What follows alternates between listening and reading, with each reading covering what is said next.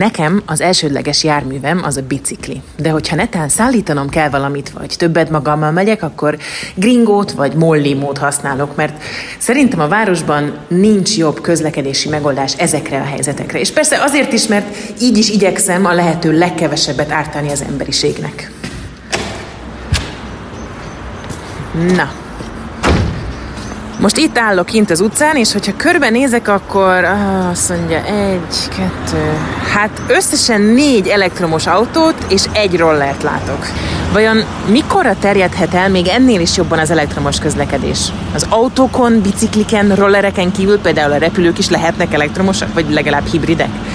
Ezekről fogunk beszélgetni az elkövetkező fél órában, a Műegyetem hajtás laborjában és a stúdióban. Tartsatok velem! Az innovációban az a legjobb, hogy az alkotónak élményt, a gazdaságnak lendületet, az országnak versenyelőnyt hoz, miközben akár az egész emberiséget előrébb viszi. Jós Andrea vagyok, a tudomány megszállottja. Az Inno Sapiens a Műegyetem jövőformáló podcastje.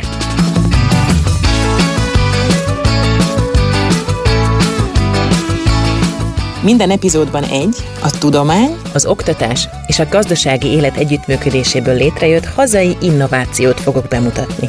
Az újítások megismerésében pedig a BMS szakértői segítenek majd.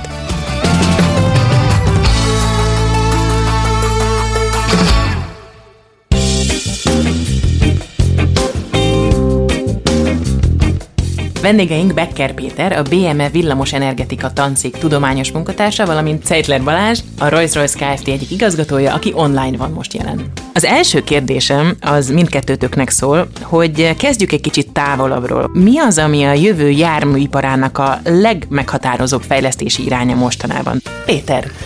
Hát ez egy elég összetett kérdés, mert ki az, aki meri vállalni, hogy 20 évre előre mondjon bármit is. Ha egy picit közelebb nézünk, egy dolog biztos, a villanymotor gazdaságilag, műszakilag jobb, mint egy belső égésű motor. Olcsóbb az előállítása, kevesebb alkatrészből áll, sokkal jobban automatizálható. Tehát az biztos, hogy a jövő autója az a villanyautó. Az első autó is tulajdonképpen villanyautó volt, nem? Igen. Tehát azért Úgy, akkor visszatérünk igen. az alapokhoz. Azt lehetne mondani, hogy az autógyártás erre teljesen készen áll. Tehát villanyautó az bármennyi lehetne belőle holnap is. Ott a probléma igazából az energiaellátás. Ma egy középkategóriás autó egy 60 literes tankkal 1000 kilométert elmegy, és gyakorlatilag megtankol 5 perc alatt. A villanyautó ettől ma még nagyon messze van, de valójában nem az autóban messze, hanem a mögöttes ipar. Már egy-két éven belül is a villanymotor, mint hajtóerő borzasztóan át tudná venni a belső égésű motorokat. Elektronika készen van hozzá, olcsó, tehát mindenben jobb. Viszont a kiegészítő iparág, értem alatt az akkumulátorgyártást, nem is beszélve a megsemmisítésről és majd a környezeti hatásokról, de a tankolást, a töltést, az ehhez való energiaellátást, azt nem tudom megmondani, hogy mikorra lesz olyan állapotban, hogy nagy mértékben elterjedjen a villanyautó. Tehát igazából az elterjedésnek ma véleményem szerint ennek hiánya az oka. Uh-huh. Nézzük kicsit tágabban, ugye, mert nem csak elektromos autókról van szó, hanem itt van minden repülőgép is, és ugye ebben érdekelt másik interjú alanyunk, Balázs, Titeket a Rolls-Royce-nál miért érdekel most ennyire az elektromos meghajtású repülőgép? egy, egy picit helyrezonáljak arra, amit, amit Péter mondott. Amikor átmegyünk mondjuk a közúti közlekedésről a repülésre, de igazából az összes többi közlekedési eszköznél elmondható, hogy az elektrifikációnak a mértéke a kérdéses. Ez ugye azt jelenti, hogy a belső égésű motoros autó és a tisztán villamos meghajtású autók között is többféle átmenet van. Hallunk soros hibridről, párhuzamos hibridről, ilyen típusú energiatárolásról benne, stb. stb. Ez a repülésben még inkább jelen van. Ugye autónál a felhasználó általában egy magánszemély. Általában a repülőiparban sokkal nagyobb vagy üzletek, vagy közületek, vagy hasonló intézmények, akik ezeket vásárolják, üzemeltetik.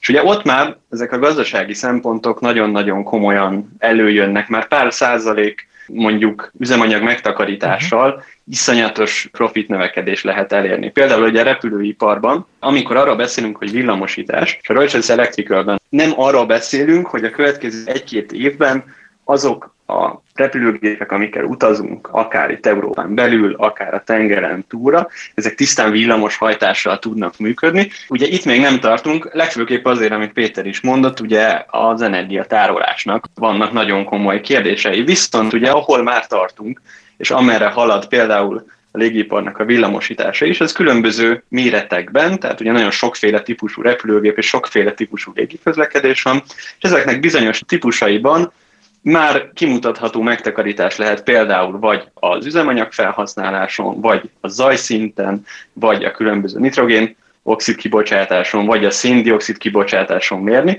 és ugye ezek azok az igazán fontos indikátorok, amik az egész piacot jelenleg mozgatják, hogy azért lehet, hogy ez most nem a következő pár évben fog betörni, viszont azok a cégek, akik repülőgépeket, repülőgép hajtásokat fejlesztenek, azok sem maradhatnak ki ebben az elektrifikációs versenyből.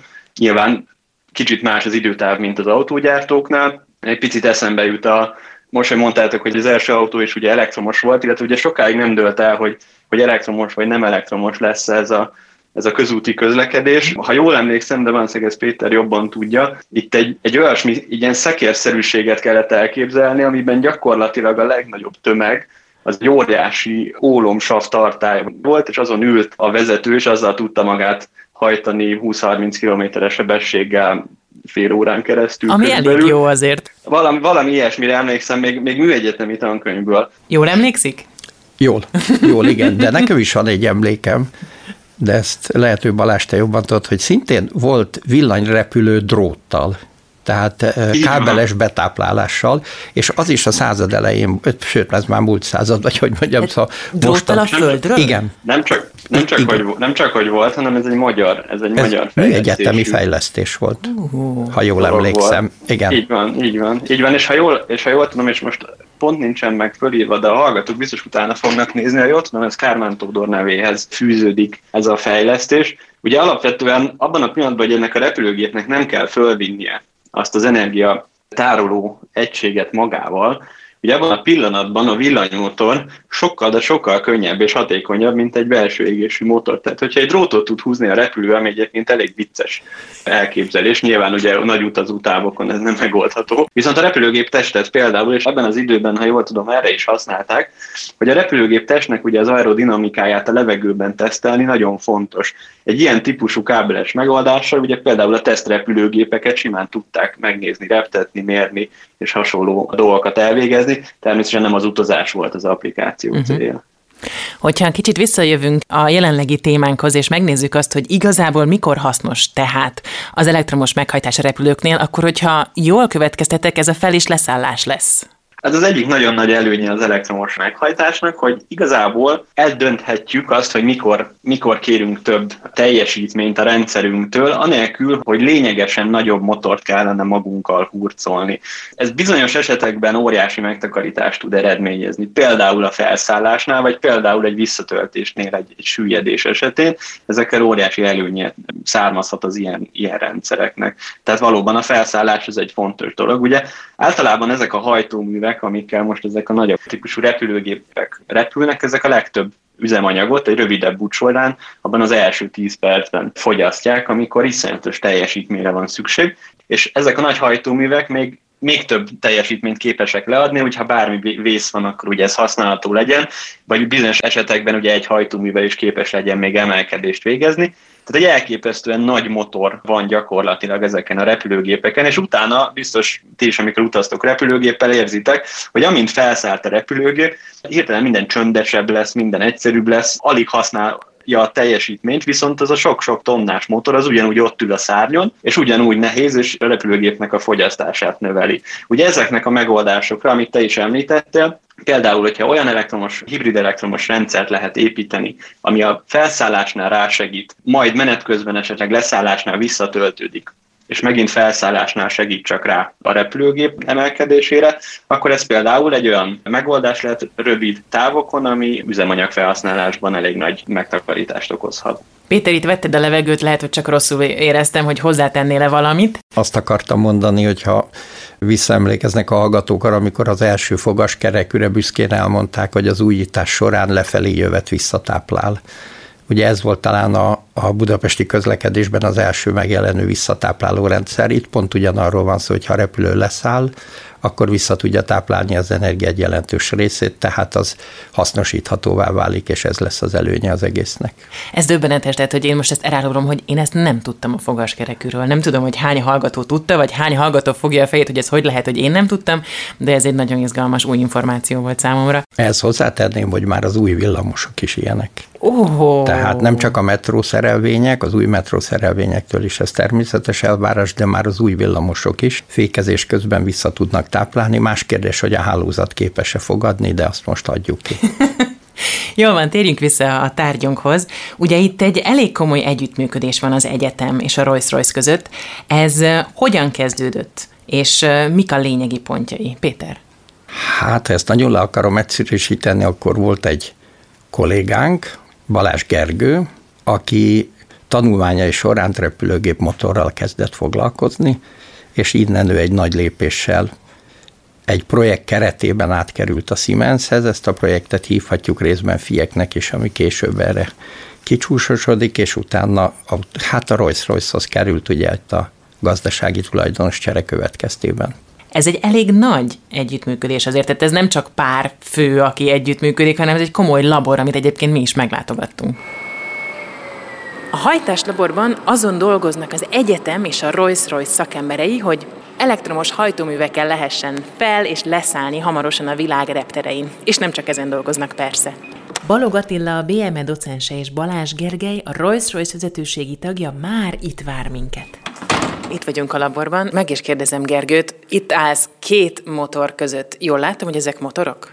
Igen, ezek úgynevezett terhelőgépek, amelyen lehetőség nyílik arra, hogy villamos gépeket teszteljünk. Tehát igazából itt most három motort látunk, csak az egyik az olyan kicsi, hogy elenyészik a másik két terhelőgép mellett. Itt pontosan mellettem van egy olyan kis méretű és nagy teljesítménysűrűségű motor, amit például lehet tesztelni ebben a tesztkörnyezetben. Ki a megbízó, és milyen céllal adja nektek ide ezeket a motorokat? Tehát konkrétan hogyan képzeljük el ezt a folyamatot? Nos, hát jelen pillanatban ugye a piacon van rengeteg elektromos járműfejlesztő cég, mint például a Bosch, ThyssenKrupp és Rolls-Royce, és még néhány kisebb cég, vannak repülőgépes célra készült hajtások is. Hát a következő, ami most itt a laborban érkezni fog, az éppenséggel egy elektromos járműnek a konvertere, illetve a motorja lesz. Elektromos jármű, de milyen jármű? Ez egy nagyon speciális jármű, ez egy munkagép. Mi a legnagyobb kihívás egy ilyen tesztelés során?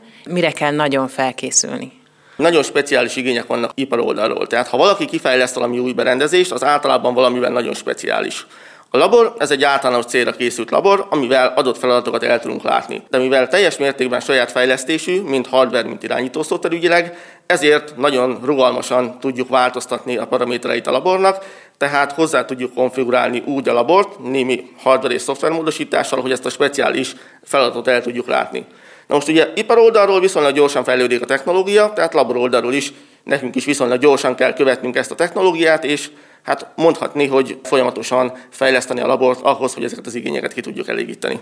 Mik a tesztelés szintjei? Gondoljunk magunk elé egy teljes hajtásrendszert, ami áll egy valamilyen konverterből, mondjuk meg egy villamosgépből, és akkor mondjuk a konverternek az elektronikáját először is a szoftver szoftverrel tesztelünk, aztán a szoftvert hardverrel tesztelünk, de ez még mindig csak kis teljesítményen, sőt igazából csak a jelek szaladgálnak a szoftver, illetve a hardware között. A következő szint, amikor egy vezérlő hardvert egy másik kis hardverrel, úgynevezett hardware in the loop szimulátorral tesztelünk, és ezt követően megyünk mondjuk a nagyobb teljesítmények irányába, amit már ebben a laborban meg tudunk valósítani, hogy mondjuk az egész konvertert már nagyobb teljesítményen tesztelünk, és akkor utána lehet azt mondani, hogy a teljes rendszert, motort, illetve invertert itt ebbe a laboratórium környezetbe lehetőség van már nagy teljesítményen tesztelni tesztelni.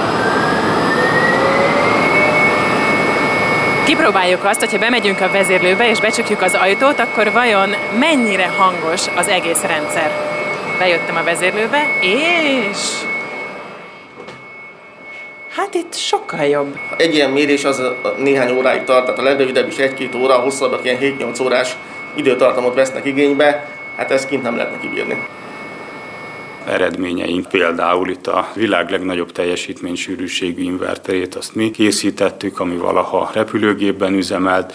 Ebben is a Műszaki Egyetem szakembereire is tudtunk hagyatkozni, vagy pedig a világ első kétüléses kisrepülőgépének a hajtásrendszerét alkottuk meg, ami ilyen soft műrepülő manőverekre is képes. Mennyire egyedülálló ez a labor? Közép-Európában ez egyedülálló, tőlünk nyugatabbra vannak hasonló laborok. Egyébként azoknak a felépítését mi is tanulmányoztuk, amikor ezt a labort kigondoltuk és Attila elmondta, hogy miért egyedülálló, tehát tényleg itt ezt úgy lehet konfigurálni gyakorlatilag, ahogy szeretnénk, és ahogy a vevő, aki jön és szeretné mérni a saját részegységeit, megkívánja.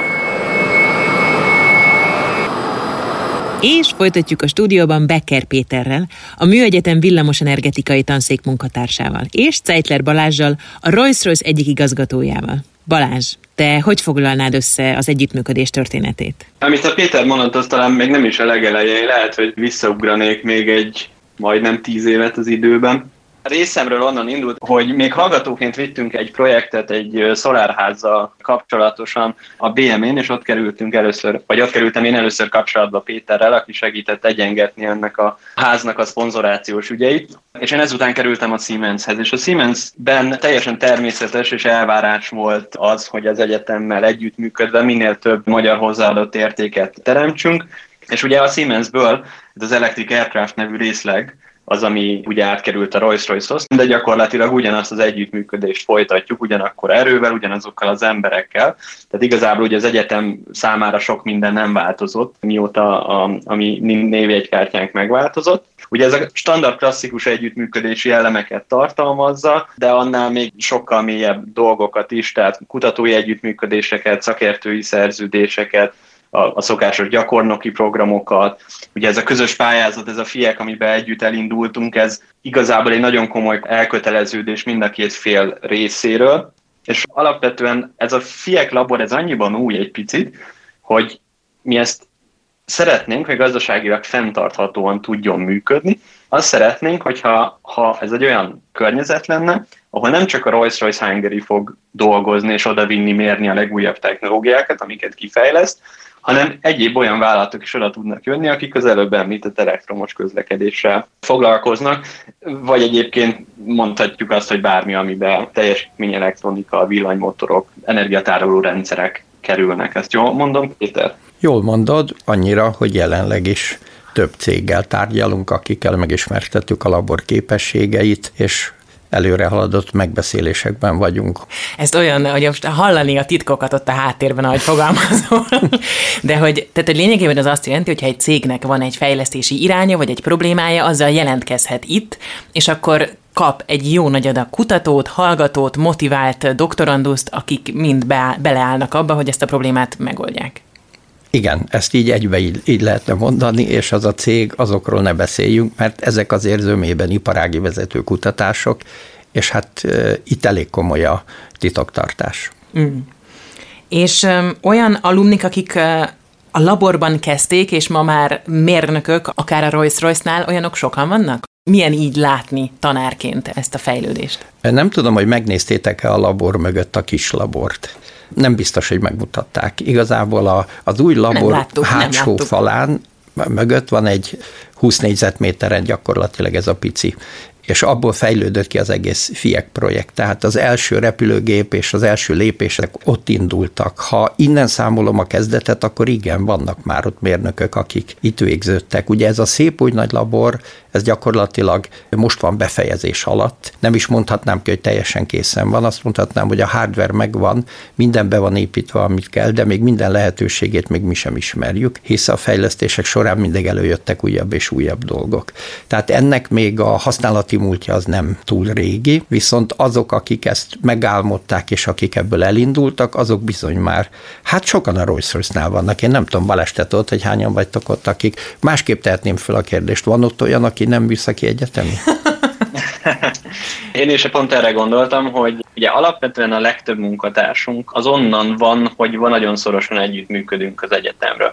Ha nem is pont mondjuk a, ennek a labornak a kapcsán való együttműködésből, ugye mert mondjuk vannak Ez most a villamosmérnöki és informatikai karon alakult ki, persze ez átfogó ez az egész projekt, de voltak mondjuk projektjeink a gépészmérnöki karral, onnan is jöttek hallgatók, de hogyha műegyetemet nézzük, mint műegyetem, akkor biztos, hogy az együttműködéseinkből jött szerintem a munkatársaink 60%-a, most azért nem akarok hülyeséget mondani, mert nincs előttem pontos szám.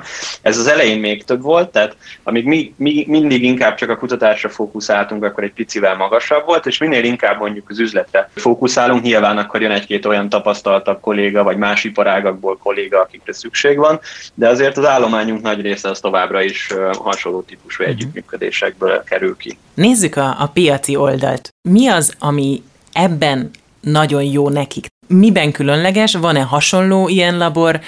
Mit lehet elmondani erről a laborról piaci szemszögből? Hát piaci szempontból azt tudnám mondani, hogy ez egy elég különleges labor. Tehát vannak hasonlók, de olyan paraméterekkel rendelkezők, amit ez a labor tud, ilyen nincsen ismereteink szerint. Itt gondolok a legmagasabb feszültségre, akkumulátor feszültségre. Tudni kell, hogy a mai autók 4-500 volt körül mennek feszültségre, de ahogy nő a teljesítmény, az akkumulátor feszültségnek egyre magasabbnak kell lenni. Mennek már a 800 volt és a fölé. Mi jelenleg 1200 voltig tudnánk tesztelni ezeket a berendezéseket. Hasonlóan a frekvenciában, teljesítményben és a nyomatékban, összetettségében, de a labornak talán az egyik leg értékesebb tulajdonság az a Power Hill mérés. Egyszerűen... Power Hill, mint, igen. mint erő, erőhegy. Hát igen, de ez nem, nem ezt jelenti. Egyszerűen úgy fogalmaznám meg, hogy például egy motort hajtó elektronikát, amit inverternek hívunk, azt ugye úgy kéne tesztelni, hogy ráteszem egy motort, hajtom bele a motort, és ezt a motort egy másik motorral fékezem. Ez egy elég bonyolult dolog, szüksége van hozzá két motorra. Ennek a labornak a a ma azt látom, hogy az egyik legkelendőbb, vagy eddig legkelendőbb tudása ez a képesség, amely úgy oldja meg a dolgot, hogy az inverter azt hiszi, hogy ő mögötte van egy motor, pedig valójában csak az elektronika van. Tehát kimarad a két motor. Úgy lehet az elektronikát tesztelni, hogy nincs ott a motor, a motort szimuláljuk, és az elektronika mindenben azt hiszi, hogy ő ott van. Ez jelentősen egyszerűsíti, könnyíti az egész, hogy mondjam, tesztelési feladatot. Balázs, bármi hozzátenni való, például Egyébként engem nagyon érdekel az is, hogy egy Rolls-Royce-nak miért nincs saját laborja. Miért jó neki az, hogy egy egyetemmel működik együtt? Hát a, ugye Rolls-Royce-nak vannak saját laborjai. Alapvetően az egyetemmel való együttműködés az mindig akkor nagyon fontos, amikor olyan technológiákról beszélünk, amik még annyira nem terjedtek el a piacon. És ugye egy kutatás fejlesztés az még abban a fázisában van általában a technológiáknak, amikor azok még nem terjedtek el annyi a piacon. Ugye ezek a beruházások elég magas befektetés igényűek, és ugye ezeket a beruházásokat úgy lehet jól megcsinálni, hogyha összeáll több vállalat, mint mondjuk a fiekben, összeáll egy egyetem, összeáll egy támogató, elfogadja mindenki azt, hogy beleteszi a saját részét, de mivel kutatás fejlesztésről van szó, ezért a megtérülés az nem annyira biztos az elején. Nyilván minél később vagyunk a projektben, mint például most már ott vagyunk, hogy majdnem, hogy kész a labor, már ott van mögött egy üzleti modell, hogy hogyan lehet majd hasznosítani. Ugye úgy már egyre biztosabb, de mondjuk ezt négy-öt éve nem tudtuk, és ugye ilyenkor nagyon nehéz azt mondani, hogy valaki csak úgy lerak az asztalra több száz millió forintot, annak érdekében, hogy megépítsen egy labort, és még nem annyira biztos, hogy hogy tud ez üzletileg hasznosulni. Ezért fontosak ezek a kutatás fejlesztési típusú együttműködések. Természetesen, amikor van egy termék ebből, mondjuk eljutunk az egyik termékünkre oda, hogy, oda, hogy már elkezdjük sorozat gyártani, abban az esetben ugye annak a terméknek meg lesz a saját labor környezete, az már nem feltétlenül az egyetemen történik, ott már egy sokkal kevesebb hozzáadott értékű tesztelés labor környezettel jobban uh-huh. optimalizálva lehet csinálni, de amíg a kutatási fázis van, azért addig nagyon fontosak ezek a típusú együttműködések. Nem beszélve arról, hogy nekünk nekünk nagyon fontos az, hogy a, hogy a műszaki egyetemmel legyen egy folyamatos diskurzus a, a technológiákról, és ugye egy ilyen labor ez ennek a, az egyik legjobb, legjobb helyszíne. Ha mi ezt elszigetelve csinálnánk, akkor egy picit nehezebb lenne. Egyszerre katalizátor is akkor, hogyha jól hallom. Így van, így van.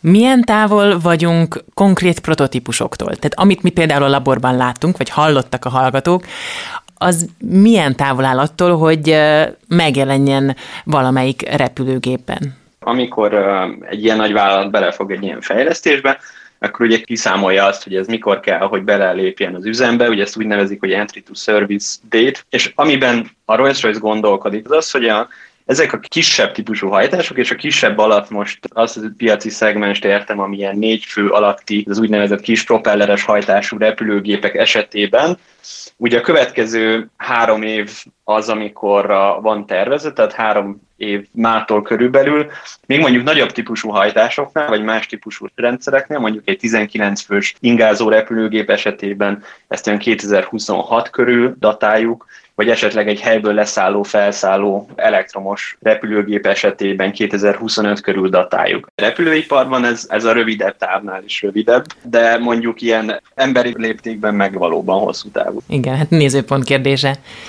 Péter, mi az, amire te a legbüszkébb vagy ennek az egésznek a kapcsán? Hogy elkészült?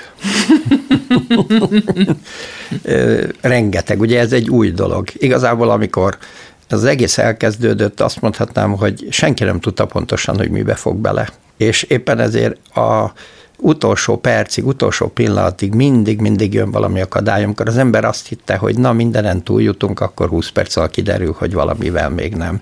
És ezt még ma sem mondhatom, hogy teljesen be van fejezve. Inkább azt mondanám, hogy most egy picit pihenünk, és megpróbáljuk a meglévő állapotot kihasználni, megpróbáljuk most már hasznosítani, de eközben azért mindig mindenkinek jár az agya, hogy még ezen mit lehet módosítani. Ez kicsit hasonlít egy lakásépítéshez, házépítéshez, ez soha nem fejezi be az ember, csak abba hagyja. Hát, vagy képzőművészként is, hogyha az Azt ember is. rajzol, vagy fest, akkor ugyanez az érzés, igen. Igen, igen, ahhoz is hasonlítható. De ugye az nagyon fontos, hogy ezáltal egyre jobb és jobb lesz. Ez így igaz. Ez az alapigényünk.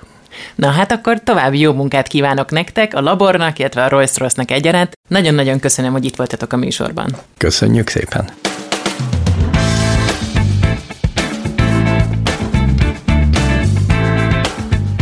Az elektromos járművek elterjedésében tehát a legnagyobb akadály az, hogy a töltésük bonyolultabb és hosszadalmasabb, mint a tankolás. Legalábbis egyelőre.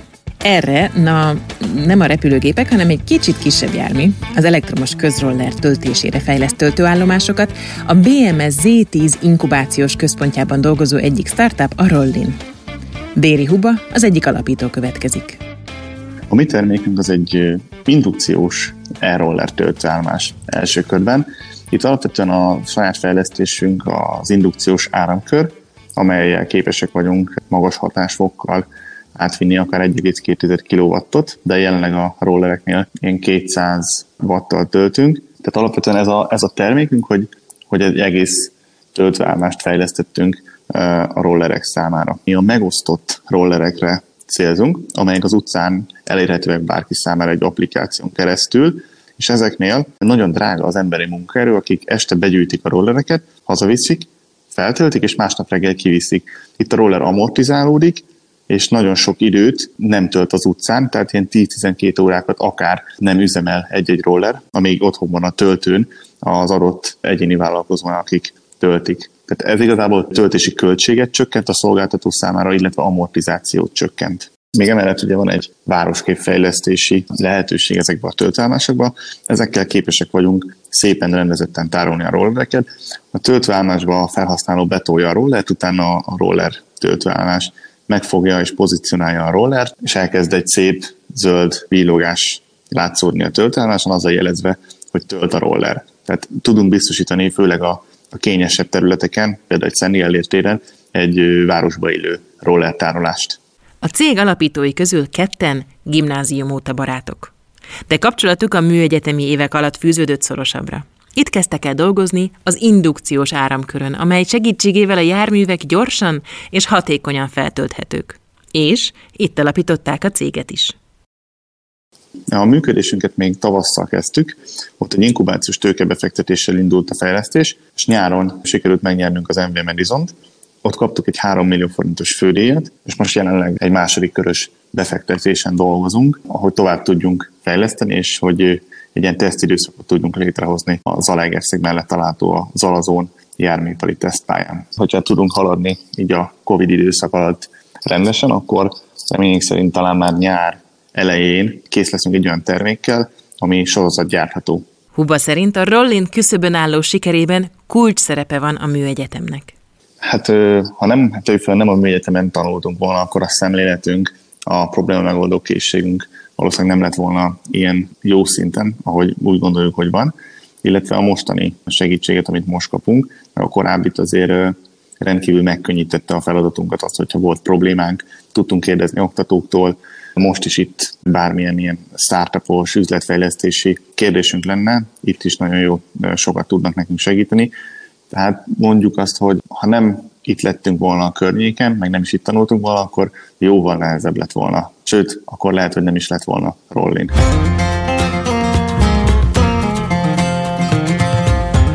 Az Inno Sapiens podcastet hallottátok. Ezt a műsort azért indítottuk a Műegyetemmel közösen, hogy megmutassuk, mire képes a tudomány és a piac együttműködése. Hogyan lesz egy ötletből mindenki számára hasznos újítás.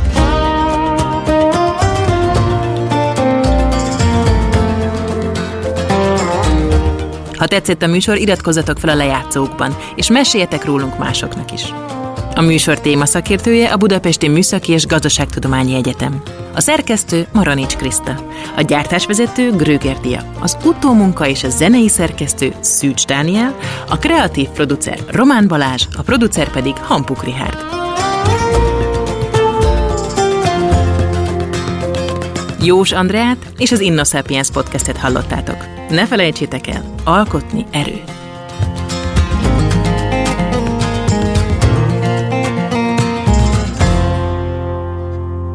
Az InnoSapiens a Műegyetem jövőformáló podcastjének létrejöttét a Nemzeti Kutatási Fejlesztési és Innovációs Alap támogatta. Beaton Studio